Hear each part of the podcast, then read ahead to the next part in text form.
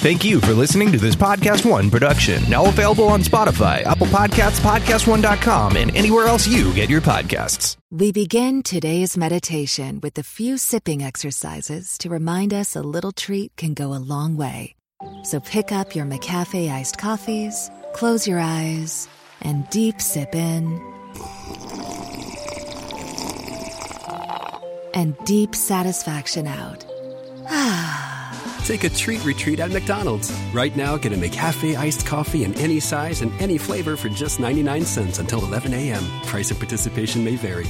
Hey, everybody, welcome to this edition of the Charlie Kirk Show. You are going to love my exclusive conversation with Michael Knowles. And later in the week, we are going to be taking your questions. You email us, freedom at charliekirk.com, freedom at charliekirk.com. Michael Knowles is at the Daily Wire. Uh, I run Turning Point USA and the Charlie Kirk Show, as you know. And we both are so into our numbers. Successful companies know that in order to grow faster, you must have the right tools. If you want to take your company from 2 million to 10 million or 10 million to hundreds of millions in revenue, NetSuite by Oracle gives you the tools to turbocharge your growth. With NetSuite, you get a full picture of your business, finance, inventory, HR, customers, and more. It's everything you need to grow all in one place, right from your phone or computer. NetSuite will give you the visibility and control you need to make the right decisions and grow with confidence. That's why NetSuite customers grow faster than the S&P 500. That's an amazing statistic.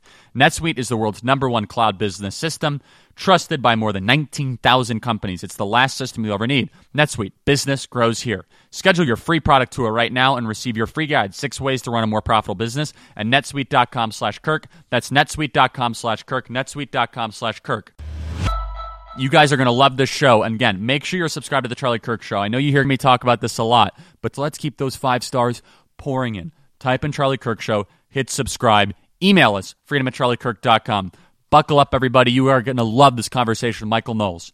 Here we go. Charlie, what you've done is incredible here. Maybe Charlie Kirk is on the college campus. I want you to know we are lucky to have Charlie Kirk. Charlie Kirk's running the White House, folks.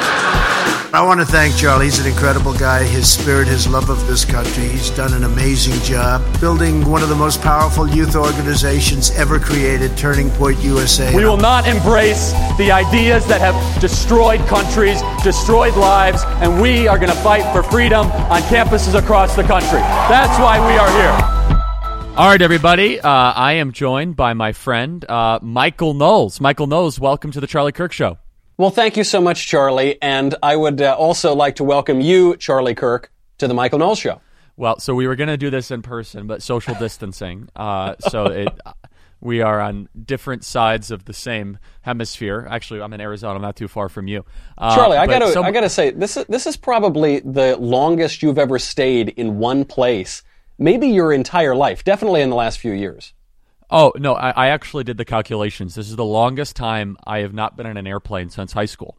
So, and uh, no, seriously, it's been eight years since I've actually been in one place this long, and now I'm starting to understand like what normal non-traveling people do, like watch Netflix and like go to bed at reasonable hours, get regular hours re- of sleep. Yeah, yeah, precisely. Kind of nice sometimes. Exactly yeah. So, but how are you holding up in uh, this existential crisis? You know, it's so frustrating here in LA because the trouble is every politician wants to one up every other politician. So, right, President Trump taking the virus very seriously. So, as a result of that, uh, Gavin Newsom's going to take it seriously, governor of California. So he's going to institute some regulations. Then Eric Garcetti, the mayor of Los Angeles. He takes it even more seriously, orders a lockdown, all the businesses to shut down. One hour later, Newsom's not going to be one-upped. He orders it across the whole state. Then Trump extends it. He's not going to be one-upped. Garcetti's going to extend it for two months. I mean, at the rate that we're going, we are never going to reopen Los Angeles ever again, which frankly might be good for the United States. Maybe, but I guess you're holding up fine. It seems like the Daily Wire is continually putting out very good content. And uh, thank you. You know, fortunately, I mean, fortunately, um, uh, Newsom said that podcasts are an essential service, which I oh, might dispute. Right? But look, I'm happy to go along with that. So, so here's the loophole that every single restaurant needs to just start a podcast, and that's a great idea. Wow. As in, a, no, seriously, as in, a, it, goes back to this old story of how how silly government regulations are and how you can have unintended consequences. One of my favorite stories I always use, and you could steal it, Michael, because I Yeah. stole it from somebody else. It was this old regulation in India where they had a snake problem. You ever hear the story? uh, Ever hear the story pro- before? I- I Back in the so. 1800s, yeah, they had a huge snake problem. So the British uh, colonialists came in and they said, "All right, we have this huge snake problem. Here's how we're going to solve the snake problem. We're going to pay the Indians for every snake that they kill and bring in to uh, the." Central authority or to their, you know, regional capital. So, you know, enterprising Indians said, "Hey, why don't we just start snake farms and start to, you know, repopulate the snake population, and we kill them all, and then we'll go bring them to the capital." So then, all of a sudden, snake farms became like a cottage industry, and they actually weren't killing the indigenous snakes. So, you know, for all these government regulations and all these government rules, there's always unintended consequences. So, well, we just we um, just got this big uh, big government regulation, relief, bailout, stimulus. I mean, we're talking about two trillion dollars. When you look at what it's levered up to be, it's basically six trillion dollars. Something tells me you're not thrilled about that. I don't want to speak for you, but that's a lot of stimulus. No, uh, look, I, I'm a huge supporter of the president. He was put up against a wall to sign this thing, and he got some really good things in it, and there's just some awful stuff in it. And I'm not Yeah. alone in this critique. Sean Hannity, Mark Levin, and others have, you know, have talked about this. Look, he- here's the essence of it: is I, I'm a deficit hawk and I'm a debt hawk, and I'm not comfortable posting a trillion dollar deficit, let alone a 3.84 trillion dollar deficit. So let's just start with that. And there is some absolute garbage in this bill, Michael. I mean, just. I mean, for example, let's just start with the basics of the National Public Radio and PBS, which are Oh, basically oh, anti-Trump, anti-West, anti-American megaphones that are now getting another seventy-five million dollars on top of the appropriations that we're already giving them. Well, the, irony unemployment- about this, NPR now doesn't even want to carry President Trump's press conferences to update the public on the coronavirus, and yet they're receiving money through the coronavirus relief package. on top of it. So they got a corona bonus. And so that's $350 million for migrant resettlement. Um, so basically, we're going to fund illegal immigrant resettlement, or it wasn't really clear what that was, but it's basically a slush fund for the reappropriation of foreign nationals into our country. The unemployment provisions are awful in this entire bill. The whole idea Yeah, of unemployment is that it's supposed to be a safety net, not a hammock. So you could conceivably, and you actually will earn more money on unemployment than actually doing your job if you had a job. The best part of the bill, I will give some compliment, is the payroll protection part. We're actually going to pay businesses to keep employees on their payroll. Uh, they're probably going to extend that. That's only fifty billion dollars, though, of the six trillion dollars. The other part that I'm not enthused about, and I did a whole podcast on. I say all this, by the way, as an unequivocal Trump supporter, understanding he has to do this politically. He has to. He ha- he, is, he was put up against a wall by U.S. Congress. He has to do this. But I'm also going to just you know share my critiques as I see them. I'm not a big fan of bailing out Fortune 100 companies, uh, especially companies that have billions of dollars in cash and and can collateralize their assets when interest rates are super low. So if interest rates are like 10 or 11 percent, I get the whole argument against borrowing money, uh, sort of. But interest rates are as low as they've ever been. Why can't these companies go borrow money in the private market and then come to the federal government as the last resort? It seems like it was the other way around. Like let's go to the let's go to the federal government for basically cheap loans or bailouts or subsidized packages. I, I don't like that. I think Boeing. do, do you not I mean, think? I mean, it just seems to me of all the there's a lot of stuff in this bill that I hate, but of all of it, the part I actually like are these these loan programs from the Small Business Administration, and then in particular the 500 billion dollar loan program that ba- that then the the Federal Reserve will lever up and turn into four trillion dollars in lending Well, power. hold on. Well, hold on a second. First of all, the, I- don't trust the Fed as it is. Second of all, the SBA is widely, by anyone who's dealt in small business, no one likes the SBA. No one's excited Sure, about yeah. with the SBA. And there's going to be so much waste, fraud, and abuse in this entire package. I absolutely guarantee it. Now, Sure, if course. small business gets if small business gets actual relief and this money flows, maybe. With currently no NBA, NHL, or Major League Baseball action, you might think there's nothing to bet on. Well, you'd be wrong. Our exclusive partner, BetOnline, still has hundreds of sports, events, and games to wager on. Or let them bring Vegas to you with their online casino and blackjack. All open 24 hours a day and all online, including their $750,000 poker series. If you are into props and entertainment betting, you can still bet on Survivor, Big Brother, American Idol, stock prices, and even the weather. Visit the website or use the mobile device and join today and receive a 100% welcome bonus with your first deposit. A lot of fun, guys. People say they love this, so you guys got to understand what BetOnline does. They're your online wagering solution. Visit our good friends and exclusive partner at Podcast One, Bet Online, to take advantage of the best bonuses in the business. Sign up for a free account and make sure to use that promo code Podcast One for your 100% sign up bonus. Visit betonline.ag and don't forget that promo code Podcast One for your 100% sign up bonus. Bet Online, your online sportsbook experts. So you heard this probably, Michael, in the last couple weeks. I'm a private sector first guy, government last guy, and so you probably heard that banks are as well capitalized as they've ever been. So why are J.P. Morgan, Wells Fargo, and some of these other banks opening up for small business loan emergency relief assistance right now? Before the federal government comes in. The federal government should be a backstop against the private loans if they're over levering themselves to actually help out this small business that might be in need. I don't like the idea of opening the United States Treasury in a merger with the Fed, which can create money at will, by the way. We are right. going to see some form of inflation. It's impossible not to see some form of inflation with what they're doing right now. It's impossible. But taking the small business thing aside, okay, $350 billion. A lot of that will do some good. A lot of that will also be misallocated, waste, fraud, and abuse. Let's just focus on the big crony capitalist part of this, though. The small business owner right now that has to wait weeks to get this money from the SBA, from Joplin, Missouri, or from Broken Arrow, Oklahoma, or from Tallahassee, Florida, they're not going to get the sweetheart deal that the big airlines and the airline manufacturers got. They're just not. I mean, the, the deals that they have, that Boeing and American Airlines and United and Delta got are pretty incredible. And right now, United Airlines conveniently said after the bill was signed, they're going to let people off they're gonna they're gonna furlough workers. Right, like, hold right. on a second. I thought the reason we gave you access to taxpayer money is not to furlough workers. And so, look, I, I say this again with honest critiques of the bill, not a critique of the president. The president comes at it from a good position of wanting to do what's best for the country and also being put up against a political impossibility. I, though, as someone who does not believe in Keynesian economics, who does not believe in demand redistributionism, which goes to my biggest critique of the whole bill, this free cash for people is nonsense. I, I, I, I yeah, Andrew this, Yang lost the battle but won too. the war. Yeah, yeah. So go ahead. I, I, I, I'm no, no, no. Please too, go so on. me. This, this is my big problem with it. Yeah, I mean, look, it's not stimulative, and so maybe there's an argument to me to be said, like, okay, some people need access to short-term capital. Totally get that. I, am not discounting it. And by the way, uh, even as a free market capitalist, I think payday lending is awful and disgusting. I think people that run payday lending and do these like 18 to 20 percent, 20 percent interest rates, I think that is engaging in usury and it's awful. It's a little I, I exploitative, just, yeah.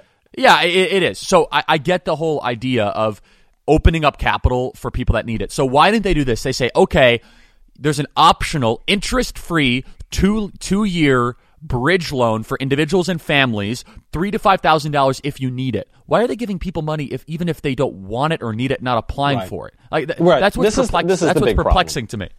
Yeah, yeah so this is the big problem because because you know the issue here is the most politically, you know, give it all, most populist uh, provision of this bill is sending people checks for 1200 or 2400 even more money. But it's, I, I agree with you. It, there's no evidence that this is going to stimulate the economy in particular.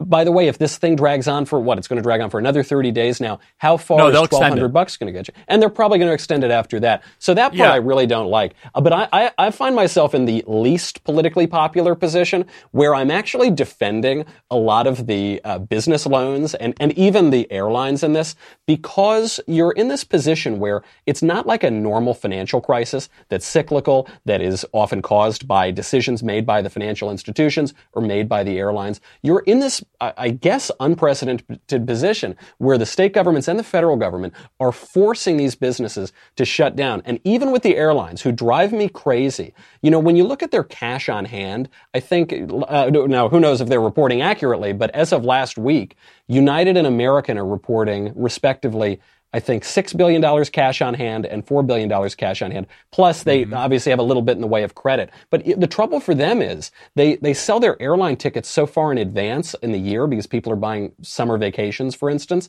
that now they, you know, usually they recoup people canceling trips with those fees, but they can't charge the fees now during the pandemic. So they could see that cash disappear overnight.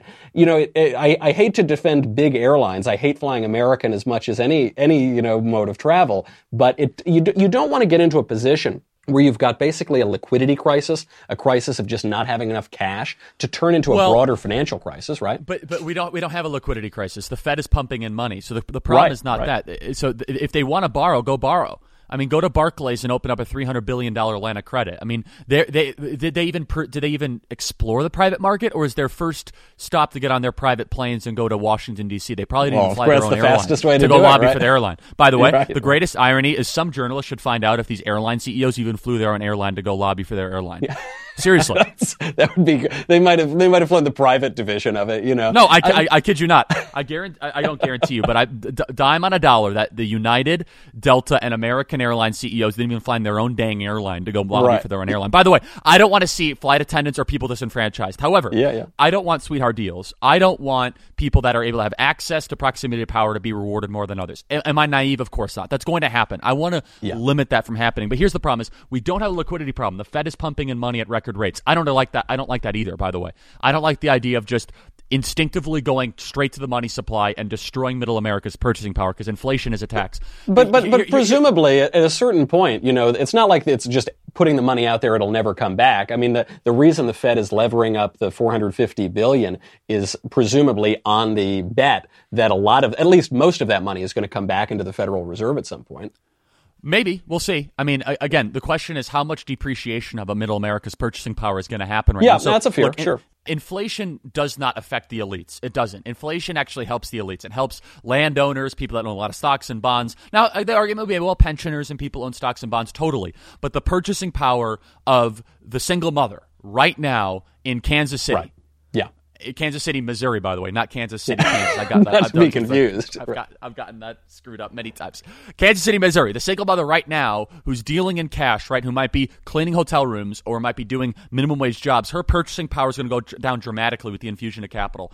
I, look, I got my political upbringing in the 2010, 2011 post financial crisis, you know, yeah. and I, I'm, I'm of the opinion to be super hesitant with big, massive government intrusions of capital and liquidity at any point, at any time. And I, I, say, why don't we first go to the private markets and also try to diagnose what's actually the issue here? The issue, but, but is isn't that, that the fear? Because I, I, I, share your concern. I hate going to the government as the first resort, but there is a, a fear on time here, right? I mean, you've got something that is is a completely contrived crisis from the government, and you, you don't want to get into a position where business owners, who maybe they have one or two weeks cash flow, that they've got to sell their businesses or sell their property for pennies on the dollar because they don't have the cash cash to keep it around. I mean, that, that doesn't seem very fair. Well, it, precisely. But look, again, I agree in some sense, but that keeping the liquidity going on the Fed is necessary. Whether or yeah. not it's a good long term economic decision is debatable, and I would probably say no. But the, the argument is this: is but Michael, we have de-incentivized saving because we've lowered interest rates. Right. right? So right. why do yep. why yep. do business owners only have one or two weeks cash on hand? Because we've incentivized that by pumping in cheap money and not incentivizing saving. Right. Well, so, certainly so on the we, personal we, personal front, yeah. No, of course, but also, I mean, but a lot of small business owners run the personal through the business, right? There's very right, little. Yeah. They, they, run S corps, they run C corps straight to their own person. Yeah, that's right? true. So there's yeah. very little. There's very little difference between it. So here's my here's my big argument is it, my my big question about the stimulus bill is why two trillion? Why couldn't this be done in a couple hundred billion dollar increments? Now the president right. did make a good argument. Let's go all big at once. Let's use a bazooka. But we as conservatives went yeah. after the other administration when they passed $800 billion of stimulus relief back in 2009, right? And no, I, way, I, see your point, th- Charlie, but the, the, the, the, re- the only reason I push back on this a little bit is because I do think the two crises are fundamentally different. You know, the, in 2009, you had these financial institutions basically playing without the ability to lose. You know, they knew that if they won, they'd get to fly in their private jets. They knew if they lost, the government would bail them out. Whereas in this case, really, it was nobody's How's fault other than China's. for Boeing? How's that different than Boeing? Because the Boeing government told Boeing to shut what. down. Well, Bo- but listen, I, am not defending Boeing because Boeing has structural problems too. But I mean, in this particular case, it wasn't Boeing's decision to shut down the global economy. It wasn't Delta's decision. And so it just, but, I, I, I agree that I'm fearful of crony capitalism, but it does seem like a different situation. So your argument is basically that government has created this crisis, but government yeah. didn't create the 08 crisis. No, government played a role in the 08 crisis, but there was also corporate responsibility there as well. Sure, but I, my argument is government created both crises, and so yeah, but but not solely either. Right, it solely well, created I, this if, crisis, but it didn't solely create the last crisis. Well, careful. Eh, people that are correctly managed fiscally, people that saved prudently, they're being all of a sudden they're being penalized, right? What about the companies that are super well capitalized? Let's take Uber Technologies. Uber yeah. has enough yeah, cash yeah. flow for the next eighteen months. Yep. How are they going to get true. rewarded? How is this going to incentivize saving in the future? Why, why do these companies be levered up to the sky? Maybe they should be not going through mergers and acquisitions every 18 months. So to your point, to, to kind of just kind of push back a little bit, and this is more of the not fundamentalist free market argument, but just kind of more of that school of thought. Shouldn't yeah. we also be p- praising as much as criticizing? So there are companies like Uber Technologies. The CEO says, "Yeah, we got enough cash for the next 18 months. We are going to ride this thing out," and their stock yeah. went up. Like people say, "Wow, I have confidence in that stock." Apple, for example, their stock is up tremendously in the last couple days, despite oh, yeah, they've got more money than anybody. Yeah. Right, but so the question is from when from a corporate governance standpoint, we have actually we don't build companies anymore, we build deals. Big difference, right? So right. we build deals that help reward the merger and acquisition firms, reward the firms like Goldman and Sachs that they get their bonuses, they get their one-off deals.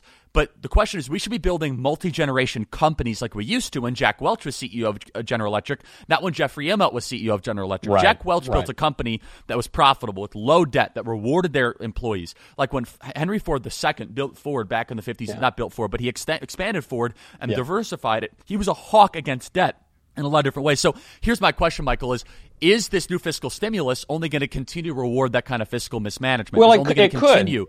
Yeah, it yeah. certainly could. Although, I, you know, one one issue here is, I mean, good good on Uber and good on Apple for having a ton of cash, but we I don't think we can expect businesses to have 18 months worth worth of cash flow without laying off workers. I mean, particularly in the case of Uber, they don't need to worry about a huge uh, em- employee resource because it's a gig economy. No, I, I, think that's I think that's perfectly fair. I, I, just I'm just trying to. What I was a little bit disappointed with Michael, as being a huge Trump supporter, by the way, and I yeah. support him signing this bill because he has no choice. He has, he has no, no, choice. choice. He's up against the, the wall for sure. Right. He has to. He has to take the good with the bad, and we got to do action. I get that. The presidency is different than Congress, though right? Yeah. Congress, especially the Senate, is supposed to be a deliberative body. That's where my critique is, right? Where is the deliberation over this? Where were the conservative dissenting voices that were talking about the lessons learned post 2008, the lessons learned post failure yeah. fiscal stimulus in 2009 and 2010, right? And also, you could have done this piecemeal. The other part of this, and I know, Michael, you don't support any of this, though, but $25 million for the Kennedy Center, that's a joke. Oh, God. right? oh my gosh, it's I mean, outrageous. I mean, it's, outrageous. It, it, it, it's beyond outrageous. Not to mention $250 million to the Treasury so they can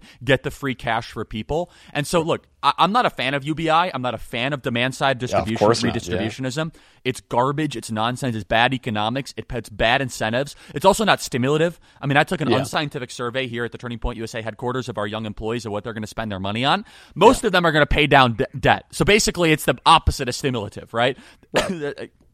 Sorry for coughing. I don't have corona. I promise. You better um, not. Luckily, no. we're at a social distance, though. But it might come through that, the uh, the prompter. I don't know. the TV. Yeah, yeah, I, yeah. I'm, I'm, sure that someone's going to propagandize the public. Did you know that you might be able to get? Like, goodness gracious, you're going to see Zoom stock. It's going to be CNN. Completely. Yeah.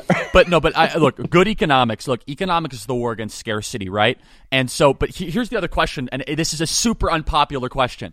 I, I, think that there should be a federal law saying that adversaries of the United States should not be able to purchase assets of the country, such as China. So China should not, yeah. China and Chinese nationals should not be able to take advantage of the market going down right now. However, if American Airlines broke up, is that the worst thing in the world? Make no mistake. I, I, this is not a this is not a popular argument, but it might be an economically sound one. American Airlines just went on the most aggressive merger and acquisition campaign yeah. crusade over the last five to seven years. They bought U.S. Airways. They bought they bought everything they possibly could, and they levered themselves up. That might have been really, really good for their stock price. They bought back stocks, by the way, with the corporate tax cut that they got. Why are we now bailing out that bad behavior? Maybe if we went back when there was more airlines out there, maybe airlines would actually be more competitive. Right. Well, and, I will but, say I'd be more than happy to let American Airlines in particular go out because they have horrible customer service. But you better not take away my bill good Delta. disallows that. I love that. But this bill, right. but this bill disallows that. Is that the is that is that we are now calcifying the bigs and the uglies that will continue to borrow money recklessly. And by the way, if anyone out there thinks you've been treated nicely by the airline, of course, unless you, I mean, Southwest people is the highest. I actually can't stand Southwest because I actually like to yeah. know what seat I have when yeah, I have. I know. I feel like I'm going to get trampled on Southwest when the people are no. stampeding down the aisle to pick a seat. But by the way, people say, well, your bags fly free. I'm like, fine, your bags fly free, yet it's some sort of social experiment in sp- spatial conscientiousness to board the plane. I mean, I, it's, it's as dar, it's, it's so unbelievably Darwinian. It's, it's so awful. uncivilized. Uh, yeah, it, it, it is. Are you guys suffering under student loan debt from the cartel of the colleges? Credible.com is an online marketplace that gets you pre qualified student loan refinancing rates from up to 10 different lenders. Credible's goal is to help people get out of student loan debt Who benefits? Well, if you've got a student loan debt, you could benefit. I'm telling you right now, they do a great job, so listen carefully. With everything that's going on in the economy, student loan refinancing rates are unbelievably low. With a lower rate, you could save on interest or lower your monthly payment, which means more money in your pocket. And with a shorter loan term, you could get debt free faster. Consolidate all your student loan bills in one place. Credible customers have given awesome reviews about how much better their lives have been after refinancing their student loans. On Credible, you see actual pre qualified rates from up to 10 different lenders, whereas with some other marketplaces, you'll get ranges of rates or ballpark estimates. It only takes a couple of minutes to check rates. Checking rates doesn't impact your credit. They never sell your data, so you won't receive spam and phone calls from dozens of lenders. Please visit right now, guys, to refinance. You'll love this. Credible.com slash Charlie. That's C R E D I B L E dot com slash C H A R L I E. When you refinance your student loans using this link, you'll get a $200 free gift card, free cash, like Andrew Yang. Fill in a couple pieces of information and check out what rates you are eligible for. Again, this is credible.com slash Charlie. Take advantage while rates are still low. Refinance your student loans and start saving. But to, to, to close the point is that I, I, I think that we jump the gun into a multi-trillion dollar stimulus that we know we can't afford that will devalue the currency where i would have liked to see much more if we were going to do something two things payroll protection all for that. Yeah, Incentivize yeah, people sure. to stay on the rolls. The unemployment stuff, garbage and nonsense. You're going to see a stickiness of people staying on the unemployment rolls. Well, the Democrats put it there intentionally. The reason they allowed those, the, the, I mean, this was, this was actually the one point where some senators, Lindsey Graham, Ted Cruz, and others fought back and said, wait a second, if you increase the unemployment this much, then you're actually disincentivizing employers from keeping the employees. You're, Yes, you're yes. incentivizing the employees to stay off. And, and coincidentally, they're incentivized to stop working just up through the November election. How coincidental is that? Well, and so if if Senator Graham and the good guys like Senator Cruz and others Yeah. said, okay, we are now going to demand an immediate bill after this bill fixing that, but we're going to vote Right. for all the good stuff. That, I, but I don't see that, Michael. I'm not seeing Yeah. the action to fix that. We are going to have a stickiness to unemployment that is destructive to the core Right. fabric of the labor market in America, where we're going to subsidize and incentivize people Yep. to not work. That's not good. Right. And that's Um, a big, you know, and the so- big issue here too. You you had the Senate vote unanimously. I mean, it was nine, 96 to nothing, and at least we know we know all of the people who voted for that. But when you look at the House, they refused to take a recorded vote. These guys were so afraid of being on the record that they they wouldn't take a recorded vote. So now any of them can take pot shots at the bill, but we don't know. They very well may have voted for it because leadership told them to. Yeah, I, I, I don't like this whole idea that all of a sudden we're not recording uh, how people stand on bill. I mean, wh- wh- what is this? I mean, That- that's yeah. that's nonsense. I, I and they're already talking about another stimulus. And look, here's the long and short of it: is that middle America, real small business relief, the best stimulus they could have, Michael, is the green light to go back to work. Of I mean, that's what they of want. course. And, and, and so I I understand it's not that simple, and I understand there's you know all sorts of competing data and all that sort of stuff. I, however, I am of the opinion like, hey, posting a four trillion dollar deficit.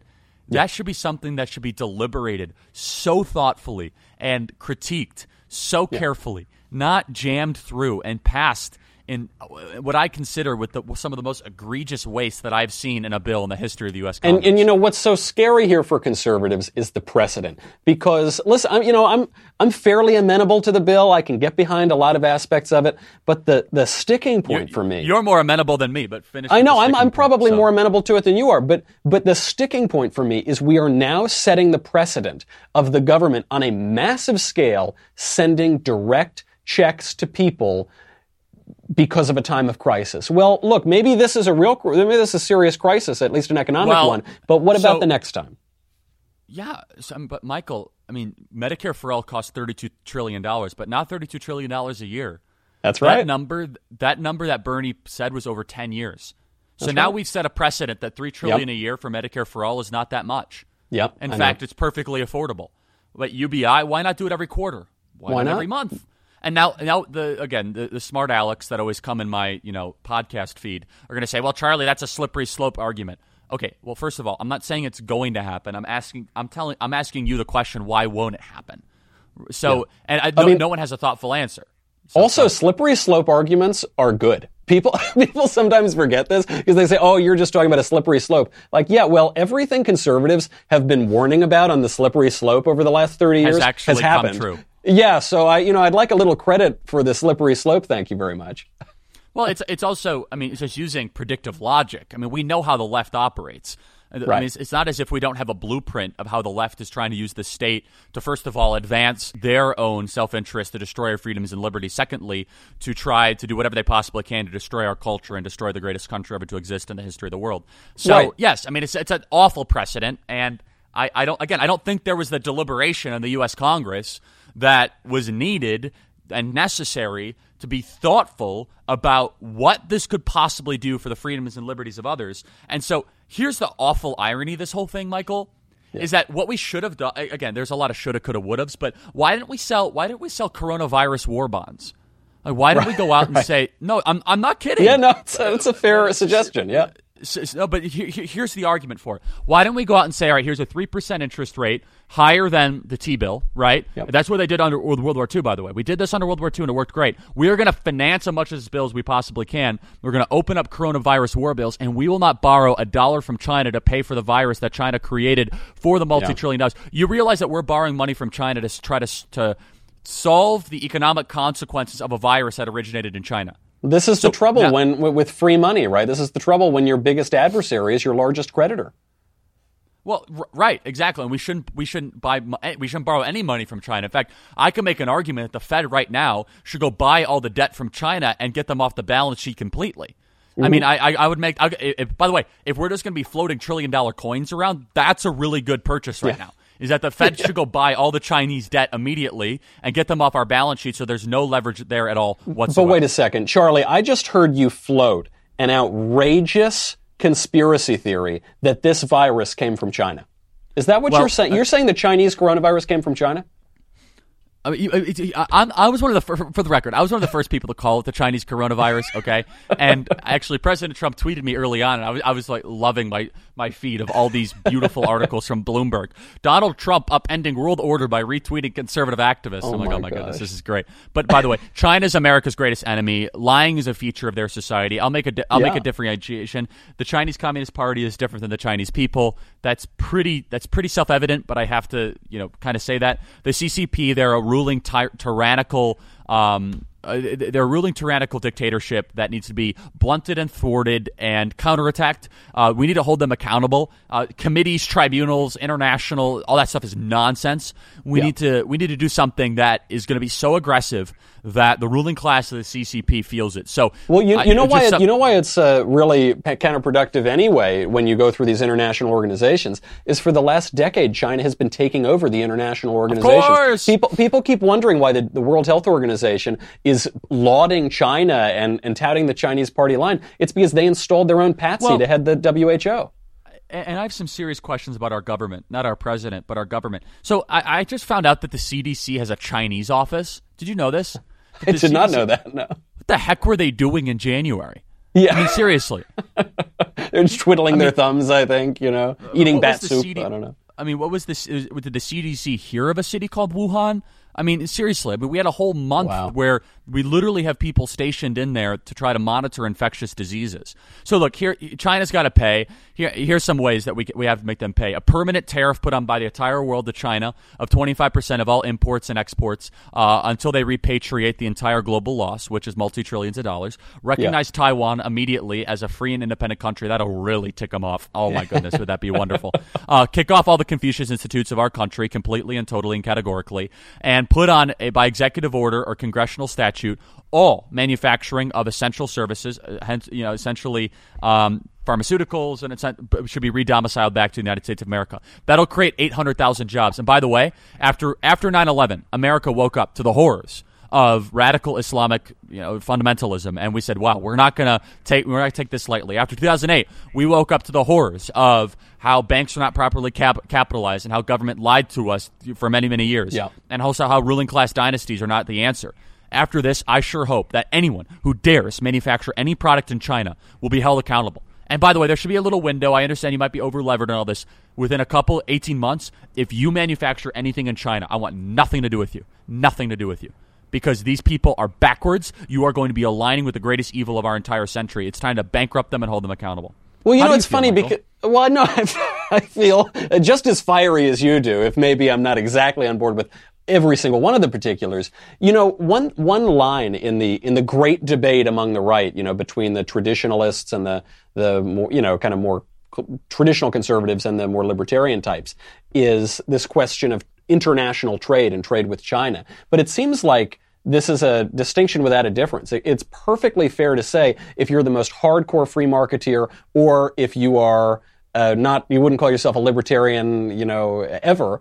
It, it there, there's no contradiction there to say, wait a second, China is cheating. China is our adversary. China is in many ways waging a war on us. Cut it out. We can't outsource all of our manufacturing well, to China. But but look, I, am a Milton Friedman guy, so let me let, let, let, me build it out for you. I, the first, the, one of the first things we know in trade is that both sides get equally rich, right? So both sides benefit from a trade. I don't want China to benefit. I want them to suffer. Yeah.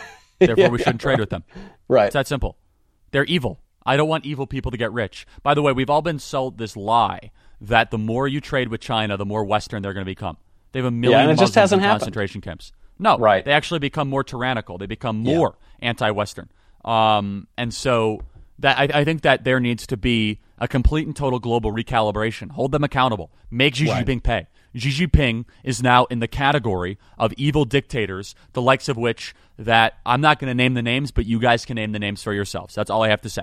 You know, it's. He, uh, no, well, it's Go such ahead. a good point that you're making on on the the previous economic argument. They said, listen, if we just build up China, if we get them really rich on Western goods and Western trade, then all of a sudden, one day they're going to sprout into a Madisonian republic, and it just hasn't happened. It's it's this backwards view of politics that I think yes. the right wing for a long time had, which was they they ultimately kind of accepted the premises of the left. They said, look, basically politics is just about money, it's just about material goods. It has nothing to do with culture. It has nothing to do with eternal yes. questions. Just give them more money, they'll become westernized. And look how that turned out. So, so profound and so well put, Michael. I have to say because this is the neoliberal lie. And I'm I, look, I have some yeah. respect for neo, neo, neoliberalism. Of course, I do. I mean, our entire Western standard of living is basically built around trade, markets, private property, and you know, yeah. fair, fair and free elections, as fair and free as they possibly can be. But here, here's the lie that I was told for the last couple of years, especially during the Mitt Romney campaign, was the more we trade with these you know these tyrants in China, eventually they're all going to be wearing Levi jeans, sipping Starbucks, tweeting about right. how yep. you know, and, and basically, not some countries actually do become more Western. It's not. It's not that that is incorrect. I mean, we've seen Eastern European countries that lived under the Soviet bloc truly truly become more westernized, like Poland. Okay, uh, it sure, actually yeah. can happen. They've but got a little more cultural every... similarity probably than uh, well. The what's in, the difference know, the here? And I'll give you, I'll give you, you know, your whole the whole Catholic uh, thing some credit here. I have a lot of, I have a lot of uh, appreciation for the Catholic tradition, and they believe in God in Poland. So right. the idea of liberty is actually in their book. Yeah. The idea of being right. free from bondage. China has no idea what it means to have a higher power. So the only power they know is Xi Jinping, or before that, Mao. They are the largest atheist tyrant, t- tyrant or dictatorship yeah. in the history of the world. And so the more you trade with them, the more money they have, the more they're going to only play into their godless indulgences.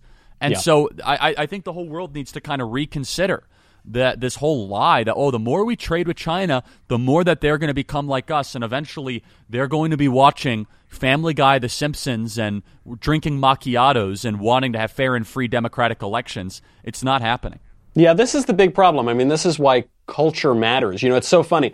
I joked earlier that you were a conspiracy theorist, but believe it or not, I don't know if you saw this. There's a Business Insider article that actually refers to you in print, if you want to get your lawyers ready, as a conspiracy theorist. I've noticed this now on the, a lot of, all of a sudden, it's cropping up on Wikipedia all over.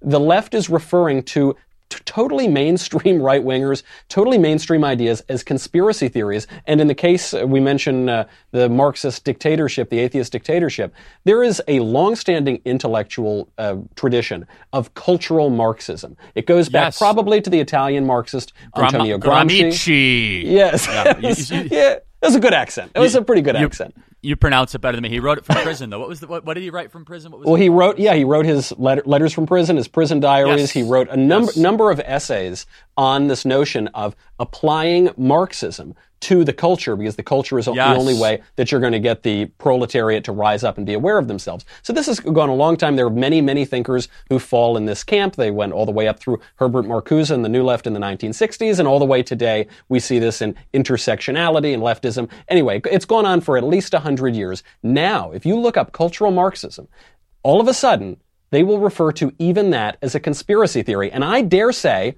that that's a conspiracy. Well, look, I, I'm not going to get into their terminology because I know what trap they want me to fall into. But I will say this: Right. I believe in facts, truth, logic, history, and and basically things you can prove. And you can prove that there has been a a, a concerted cultural Marxist agenda that was written about in the 20s and 30s, advanced through the Frankfurt School, took over our schools in our universities um, and has tried to deconstruct. It's the school of deconstructionism. I mean, you learn about you literally learn about this when you go to Oh, some yeah. high-priced institution and be trained to hate America. And Yeah. I mean, look, it's through postmodernism and Jacques Derrida and all these thing, all these different thinkers and nonsensical backwards ideas, basically around the idea that there is no th- such thing as absolute truth. Which, of course, you should always respond to: Do you believe that absolutely, and apply your own logic to your own Right, thinking? right. And then, uh, if there's no such thing as absolute truth, and that can no lo- that by by definition cannot be absolutely true. Well, so you know- you know what's don't funny? believe your own nonsense. You know what they mentioned? Because you mentioned the Frankfurt School, which is this group of intellectuals who came over from Frankfurt, came to America, and then went back. And they were very left wing. And so part of the new conspiracy theory designation is they say it's anti Semitic because the Frankfurt School thinkers were largely Jewish. And so they say if you mention cultural Marxism, it's anti Semitic. What they seem to be ignoring is that the father of cultural Marxism is an Italian guy named Antonio Gramsci, who is very much not Jewish. So, uh, you know, they, they hurl these epithets around racist, sexist, bigoted, whatever. And it's, it's just a way, Charlie, to tell you to shut up. Of course it is. No, it's it's nothing more than a suppression tactic and a an offensive tool for them to try to stop d- debate, dialogue, discourse, and essentially people that might be able to get, garner a following to be able to actually have a platform. And uh, you see this applied in every single kind of segment of society and the look when the pro, uh, there's so many problems with this michael is that the people that are actually hateful bigoted and racist then gets diluted and gets put into the group like you and Yep. i and when course. you and i actually try to exercise you know exercise like you exercise demons from our ranks Yeah. all of a sudden With an O. No, Yeah. seriously yeah not not exercise but exercise these people you know you would know uh, you- we could talk about that actually in a little bit but it, uh, is the left try I, I I think I know the answer but is the left trying to loop us all together because they don't know better or they or they do, they know better and they're doing it intentionally so they can just have domination uh, leftist domination basically You, you know, right? I'd like to give them the benefit of the doubt because it, it surely, sh- surely is convenient and helpful to them to lump us in, you know, and everybody that to the right of Hillary Clinton is Hitler, and it makes them easier to shut us up. So there's a real convenience to it. But I, I do also think, in the left's defense, that they simply don't know what we believe. You know, there was that study that came out a few years ago from Jon Haidt, who which showed that while the right generally understands the left, the left actually does not understand the right. And just anecdotally, but don't forget the plural Yes. of anecdote is data, you talk to a lot of leftists and they actually don't know what you believe. They actually don't understand the arguments that you're making. So it's obviously That's a little bit of both, but I, I will give them credit for their ignorance. I mean, look, I think I think some leftists know better. I think leftist followers don't, and I think that the leaders do know better. They they, they know Yeah. where the true hateful lines are drawn, and they Yeah. know they know. But they don't even police the evil in their own ranks. In fact, they endorse and tolerate it. I mean, Linda Sarsour, who's an anti-Semitic, anti-Western, anti—she's a Jew hater, is what she is. She's a Jew And an America hater. hater, yeah. Yeah, and I mean exactly. And then she just promoted to be what spokesman of the Comrade Sanders, you know, the, the make make Bolsheviks great again, breadline advocate campaign or whatever. Oh, she would go to the His- women's march and hold hands with Gloria Steinem, the great feminist. What do the hijab and the pussy hat have in common? Very little, except they are both opposed to our They- sort of traditional culture. Yes, and the more you study the left, the more you fight the left, like you brilliantly do. You understand that the left is not they're not united by truth and they're not united by values because they left truth is not a left wing value and they don't, actually don't have values. They're united by hatred. That's all they have. That's all the left has. And so you can find, for example, you can find what people believe in, what their nearest and dearest values are based on what they build alliances around. And so we as conservatives build alliances around truth and commonality and goodness and optimism and love of America, right? But the left, they build alliances around hatred. They, I mean, for example, you have your Sarsour and Gloria Steinem. If you sat them in a room together and you said, "What are the things that matter to you most?" Sarsour would probably say implementation of Sharia law, the abolition of Israel, uh, and all sorts of crazy, you know, basic, you know, fun- fundamentalist ideas. Yeah. Where Gloria Steinem would say free abortions on demand for every single woman, uh, you know, always, and basically, it, it, and shout your abortion and stuff. right, right, it's, it's precisely, and so those things are at odds, and then you add into there the transgender stuff. I mean, they're right. they're totally at odds with each other. But right. what they have in common is that we're bad. They have in yeah. common that the conservatives and the Americans and people that want to preserve Western civilization, the Judeo-Christian ethic, they want to destroy us. They want to silence us. They're united by their hatred. That's what drives the left. Right. Well, you know, though, I, I will say, eh, in a, a, word of defense in the politics of opposition, you know, very often having a common foe does bring disparate groups together. So it, it like it's a strange thing, right, on the right, that there are people who are trad Catholic, social conservative guys who wear suits and ties to church every Sunday, and then they and have like 15 kids, and they're 25 years old. I don't even know how that's possible. And then there are also guys who are atheist, homosexual, li- libertarian, you know, socially liberal, whatever, and yet they they do have a coherent coalition because the common foe right yes. now for both of them is this woke leftist culture, which is yeah. trying to silence both of them. I think the difference, though, Michael, and I, I, I anticipated that counter argument from you or for someone listening to this. I would say the difference, though, is that person that might have be totally different than the the, the Catholic going Latin mass ceremony Yeah. attending like you, um, Yeah. that you know wears a three piece suit and recites the rosary backwards in you know original Ar- Aramaic um, or what, whatever. You know, I gotta I gotta work on my Aramaic, I guess. Yeah. yeah, that was the language that Jesus spoke. Um, That's true. That's But the difference is that they actually have a love for America. That's what really unites Yeah, them, and they right. consider the left. right. They, th- if you go a level deeper, the left Yeah. is the greatest threat to that love, though. Yes, Whereas that's the, certainly the left, the left, the left doesn't have the love for the country, and all they have is the hatred. All they have is uh, at the most elemental core of their alliances between Yeah. the transgender deconstructionists and the Gloria Steinem feminists and the Linda Sarsour Islamic fundamentalists is that they actually don't have a commonality of what they want to exist. The commonality between your um, somewhat accurate depiction that you have the atheist, you know, and the Catholic three-piece going Latin mass ceremony attending individual like yourself, building a coalition is that if you actually break it down, they actually want an America that has markets and private property and constitutional Yeah, rights. yeah, yeah, very and, similar And then they find agreement that the left is the greatest threat to those things. Yeah, no, I, th- I think that's absolutely right. And it's so much, uh, you know, it's not just us uh, Latin Mass going Catholics here. It's also evangelicals, evangelicals being the most reliably conservative voter base. And I know you're doing a ton of work in that area with Yes. your uh, with the Falkirk Center. And uh, what do you what do you see moving forward? I mean, do you think that we're going to have a kind of Christian resurgence in America, or are we, We going to. to, fall we apart? have to. And we have to. And I, I have so much respect for my Catholic friends. And you know, I, I, I'm always kidding Yeah. when I say these things, you know, uh, and we have fun. And I actually do have some ser- very serious Catholic theological questions at the end of this. All right, lay them that on me. I'm ready. I, would, I, I would love to have you answer, and they're corona related.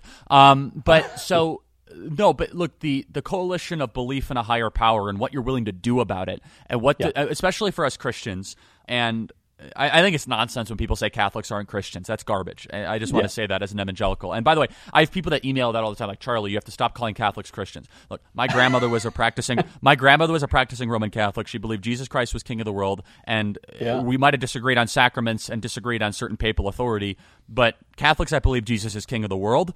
You're a Christian, Yeah. and you believe he's the Savior of the world. That, it's nonsense when people say anything different. So I just want to get that out of the way. But for those of us that believe that Jesus Christ is King and Savior of the world and the Son of God, we there's a huge problem happening right now in Christendom where there's this allegedly woke leftist Marxist garbage ideology that is coming through the church right now that is that is saying that oh Jesus was a socialist that we need to oh, have more left wing Oh, social my gosh. activism. And uh, I, by the way I will I, I will now criticize both the Catholic tradition and I will criticize, you know, evangelicalism, where in evangelicalism you have this happening a lot of mega churches and a lot of the kind of new age churches churches, especially with bigger populations, and especially in Methodist and Episcopalian and Presbyterian traditions. Now on the on the on, in the Catholic Catholic social teaching should not should not quote unquote trump, no pun intended, the Bible. It just shouldn't. Catholic social teaching yeah. can be can be helpful, it can be supplemental, but when I hear people talk more about Catholic social teaching than I do the actual Bible, I get really really angry about and, it. And very and I, often I think, what they're talking about is their SJW social teaching sort of masquerading as the traditional yes, view of the church. Yes. That's right. That's right. And so the, the, the, here's here's what needs to happen though is that we as Christians need to realize the most important thing in the history of the world is accepting Jesus Christ as your Lord and Savior. The most important thing. The second most important thing is making sure you can do the first thing. Yeah. And so what seriously. and good, the second point. and the second thing is protecting religious liberty, fighting yeah. the left, which is the greatest threat to Christianity in the history of the world. I make the argument that God gives his people blessings and gifts. America is one of those gifts. God gave us this gift. And so we have to ask ourselves the question what are we as Christians? Are we acknowledging it? Are we defending it? Are we strengthening it? Or are we trying to save it? And most Christians, unfortunately, don't even vote.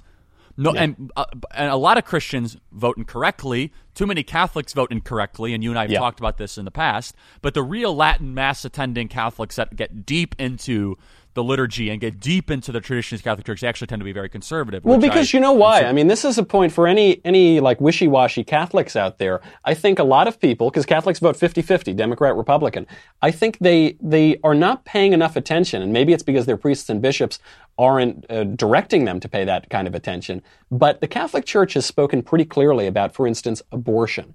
When there is an option, you cannot vote for a politician who supports abortion. But totally. even socialism, you know, there, there are popes, I know now it's a little confusing, but popes, especially 100 or so years ago, I, am thinking of Leo XIII, wrote beautifully against socialism, said it was a mm. wicked confederacy, said it was a plague, a pest that st- steals the very gospel itself. No Catholic can vote for socialism. It says so John right Paul in the II Catechism of the Catholic Church. Yep, John, John Paul II. Paul, Yep. John Paul II was the, was the quiet anti-Marxist, not so quiet at times, the Polish Pope who helped bring, who brought down the Soviet Union through yeah. private prayer and through direct teachings of was it the second? Was it the second? You would know this better than I. But uh, uh, he wrote well, about he, well, it he would. Well, he, he actually would frequently quote the Pope that I just mentioned, Pope Leo XIII. He wrote uh, uh, uh, Pope John Paul II wrote a great encyclical called Centesimus Annus, uh, in which he says free markets are the most efficient means of allocating resources. You know, it's coming and, back and to how far we've come. Yeah, right, and now we have right. a current a current Pope uh, who uh, is very misguided on economics and very misguided on the value of private property, uh, and that's and confusing again, and confusing about it. Yeah, and contradictory. And so, so look, here's what needs to happen for Christians out there. We have to be active.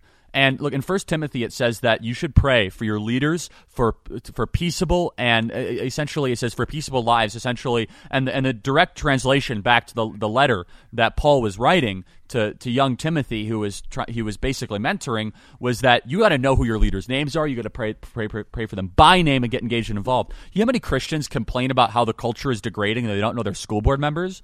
You right. know how many Christians? Are, you, no, seriously. And and here's what's happening, Michael, and it's so exciting is that I actually think that our political um, our the, the, political sense that we're making. When you and I our podcast growth uh, and your podcast is terrific by the way. I love listening to oh, it. thank you. And your, your your speeches and what you're doing is actually pointing people back to Christ. So the church has gotten it really wrong the last 20 years. Well, not not really wrong I shouldn't say that. I'm talking about more evangelicalism and you could supplement this in Catholicism as you see fit.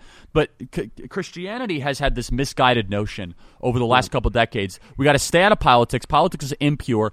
Just focus on the church, just focus on gospel building. I'm all for gospel building, I'm all for the church. However, if you ignore the idea in Galatians 3 that the law is a school teacher to Christ, what is the law?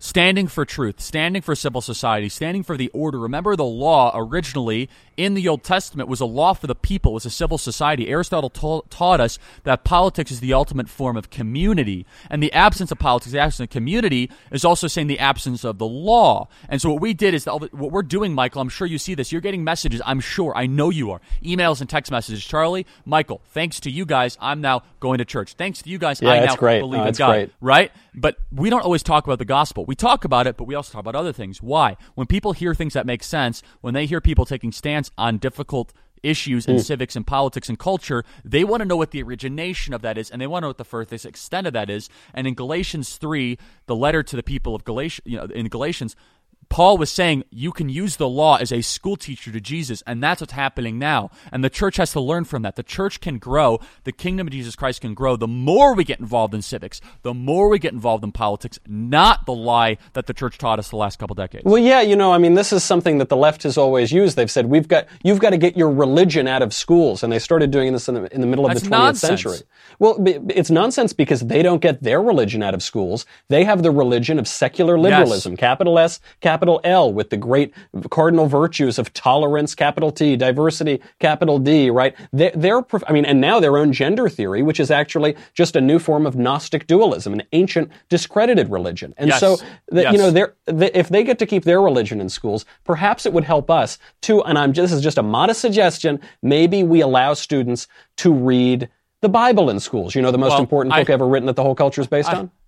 I, I go a little bit further. I say that no, no, no. I mean, I've said this publicly, so who cares? But every no, no school should get federal government money unless they require the Bible to be taught in schools. I mean, That's it's, a just- great- it's simple. I'm in. Sign me No. up.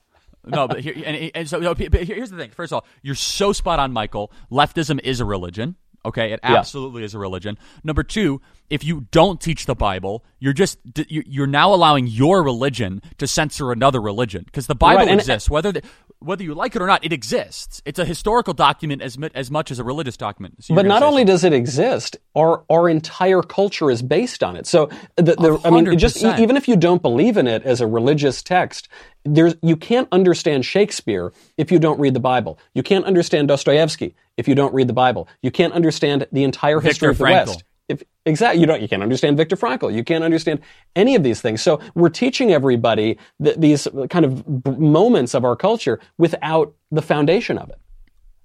Right, and so the and this this is evidenced by countries that do not have the Judeo-Christian construct and do not have the Bible as a north star and the inspiration of its leadership or its founding documents or of its governance or most importantly its people. They struggle with this idea of liberty. Some of them are able to do it in some managed Yeah. form, but over time they struggle with it. And this is eh, look. The greatest example of this is you're going to see India struggle with the idea of personal liberty. And I, I love the country of India. It's a great experiment of free markets and private property. They've lifted more people out of poverty than any other country. But still, the caste system is very much built into the ethos and built into the structure of their society. It just is. And and the reason why America was different fundamentally, and we don't talk about this, is Jesus was the great liberator. Well, liberty is built into the idea of freedom from bondage and freedom itself. Jesus wanted us to prosper and to be able to multiply and to be able to adhere to first and foremost his kingdom. But when you build a society around the idea of religious liberty, understand you just can't pick and choose your liberties. If you have a religious liberty, you also you have economic liberty and personal liberty, all these different types of liberties. Well, all of a sudden you're then going to have prosperity, and so if you all of a sudden remove those books and those texts and just act as if, oh yeah, we just stumbled upon this liberty thing, it's the norm, you're going to have the Probably I probably absence came up of with that. it. Yeah, right. Yeah, That's exactly. right. Precisely. Yeah, we're stand we're standing on the shoulders of giants, and we think we're flying. I mean, that's that's the real threat here. And so I think it's great. I mean, I, I'm just so pleased that you you know work work on this and you talk about this and you're pushing it through the Falkirk Center. It, The Falkirk very Center for. Faith and Liberty at Liberty University. We want to get you involved with that, Michael. You'll you would love that. You would be. Oh, it sounds We're very- great. We're, we are for the invitation. ecumenical, to use a nice word that I have not used yet today. I have not used the word ecumenical. If you don't know what it means, look it up. Well, speaking of, you you mentioned that you wanted me to weigh in from my my vast, so- so uh, here- poor, yeah, I- poorly formed knowledge of the uh, Catholic tradition Well, to try I to answer some of your questions. I wouldn't say it's poorly formed, but I do have a legitimate question. So, uh, how how is it that the the government edicts are shutting down Catholic churches? How how are Catholics processing? Because I saw a specific article where priests were encouraging Catholics to not go to confession but go to straight to God. Isn't that the whole Yeah, yeah. argument that we as, as evangelicals and Protestants have been making? That the practice of confession is better done just to God, and that this might actually be an exercise in the invalidation of going through a priest for confession? No, I don't think so. You'll be surprised to hear that I think that.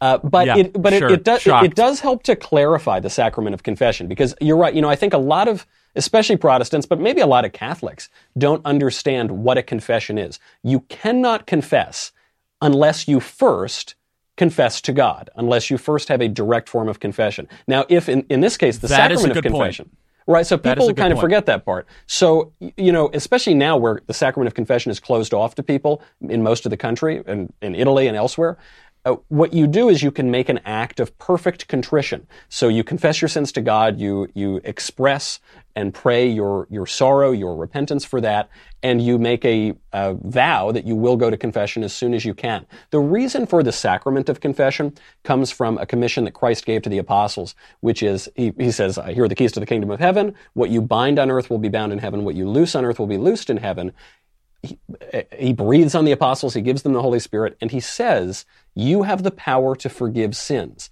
Whose sins you forgive are forgiven. And then crucially, whose sins you retain are retained. So it's not even like it's a sort of I, I would never accuse our Lord of uh, speaking in a platitudinous way, but here it's so clear that there's nothing platitudinous about it. This is a real power that is given by Christ to his apostles and therefore to his church. And so we, we uh, confess our sins to God, we apologize. In this moment, we make an act of perfect contrition. But then we go there because Christ did institute real people. And, you know, one thing that, uh, if, if people are trying to make sense of the sacraments, one way to think of it is that they're incarnational right? They're in the flesh. You can't just do it over a Zoom meeting. You can't just like go to e-mass or something. Maybe you try to and you have a spiritual communion during times of pandemic, but you got to do the real thing. And the reason for that is that Christ himself is incarnational, right? In literally in the incarnation, the, the divine logic of the universe takes on flesh, becomes man, and dwells among us. And so that's that relationship between the physical world and the metaphysical world that come together in the sacraments. So, uh, yeah, that's a deeper discussion for a different time. I guess connecting with the corona side of it, though, why am I not seeing more Catholics? push back against the idea that you can't get the Eucharist during this time. Don't wouldn't you make the argument oh, yeah. you need the Eucharist oh. now more than ever? Thank you. Thank you so much. You know, the trouble, you mentioned earlier, Charlie, that there are government mandates that are preventing the Catholic churches from opening. And that's true in some places. Bill de Blasio is threatening to permanently close churches. But the, the trouble for us is it was the bishops who made the decision to close the parishes. It was, it was not the government initially, it was the bishops. And so you've had some people in the church hierarchy speaking out against this, specifically wonderful cardinals, Cardinal Burke and Cardinal Schneider, saying people need the Eucharist. We need the body of Christ. We need, we need Mass. We need the highest form of prayer now more than ever. And yet, unfortunately, uh, you have other leaders of the church who have uh, been more reticent. Now, are they making a look? Prudence is a virtue. They're obviously making a prudential judgment here to say we need to protect public health by closing the masses. But it seems to me there would be so many other ways to keep the mass open, to keep the sacraments coming, to keep the Eucharist yeah. available, and still protect public and health. I, and I, I just think that it, it, as a Protestant looking at this from the outside I think it cheapens the argument, to be perfectly honest with you, Michael, that yeah. Catholics always make about the importance of the Eucharist. Yeah, it, sen- it sends the wrong myself, message. Well, I'm like, okay, so we're cool with Home Depot being open as an essential good, but the body of Christ, not so much. That's right. You can go to Walgreens, but you can't go and right? uh, and participate in so, the highest form of prayer and receive your Lord. Yeah. So my my feedback is, and I, I'm sure you agree with this, is you and I have tussled about the Eucharist many times, and those those will continue for many years. um, but I, am not getting into that. I'm just saying, as someone who has been open minded yet not convinced yeah. that the Eucharist is what you say it is and what Catholics say it is, yeah. I just am kind of saying this cheapens your argument and sets you guys back a long time for those Protestants that are trying to see it from your perspective. It's it's even worse. It's I mean you're you're totally on the right trail. It's even worse than that though because in in recent years because of uh, liturgical abuses, let's call them, ways in which the Eucharist is not treated with the same reverence that it was treated in years past and that it should be treated, all of a sudden you've got a situation where the majority of American Catholics, according to a poll, don't believe that Christ is really present in the Eucharist. That's the definition of the Eucharist. If you don't believe in that, what do you believe in? So I agree that this cheapens the argument. Unfortunately, though, I think the argument's been cheapened now for decades.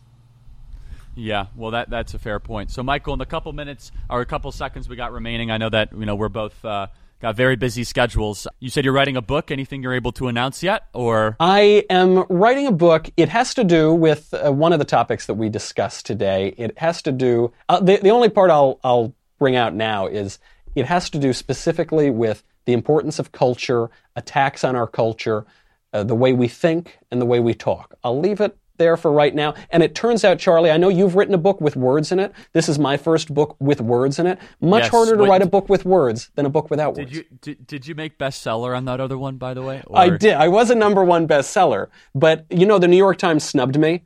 Uh, I heard not only did your book sell very well, it got an endorsement from, I believe, the leader of the free world. That is correct, and we made the New York Times list for two years in a row, so we did not get snubbed. Praise God. That's pretty good. uh, Well, yeah, congratulations write- on that. It's a I- great I, could, book. I could write a I could write a book on how to promote a book, but I'm not going to do that. So You- um, I'll take the advice when the time yeah, comes. anytime. But uh, Michael, this has been great. We got to continue to do this. But uh, in uh, in closing, uh, this is you know this is a very trying time for our country, and you know your voice is such an important one, and I look forward. Well, right back at you, Charlie, and stay safe out there in your quarantine. I hope that you enjoy like at least four days of relaxation, probably more than you've had in uh, seven or eight years, and uh, you know then we can get back into it when this is all over. Yeah, they're, they're talking June now, so I don't know how I'm going to make. I don't know how I'm going to rela- relax for the next 75 days Oh, or whatever. but no. We'll try our best. So, all right, Michael, God bless you. See you soon. All man. right, you too, Charlie. Thanks very much. What a great conversation that was with Michael Knowles. We have another fire episode coming up tomorrow, guys. You are not going to want to miss it. So email us, freedom at charliekirk.com, freedom at charliekirk.com. Your questions, comments, feedback, you name it, and make sure you guys are subscribed to the Charlie Kirk Show. Type in Charlie Kirk Show to your podcast provider, hit subscribe, and finally, if you want to get involved with the most important organization in the country fighting for freedom and liberty on college campuses across the country, but fighting virtually right now, go to tpusa.com. That's tpusa.com. Thanks so much, everybody. Email us, freedom at charliekirk.com. God bless.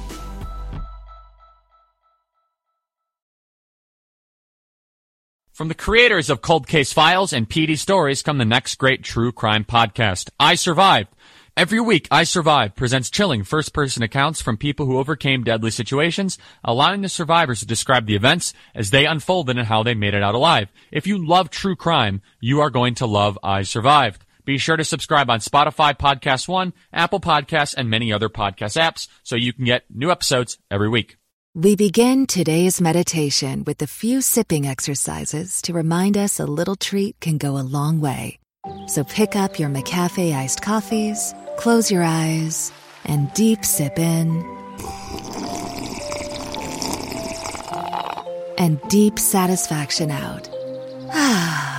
Take a treat retreat at McDonald's. Right now, get a McCafe iced coffee in any size and any flavor for just 99 cents until 11 a.m. Price and participation may vary.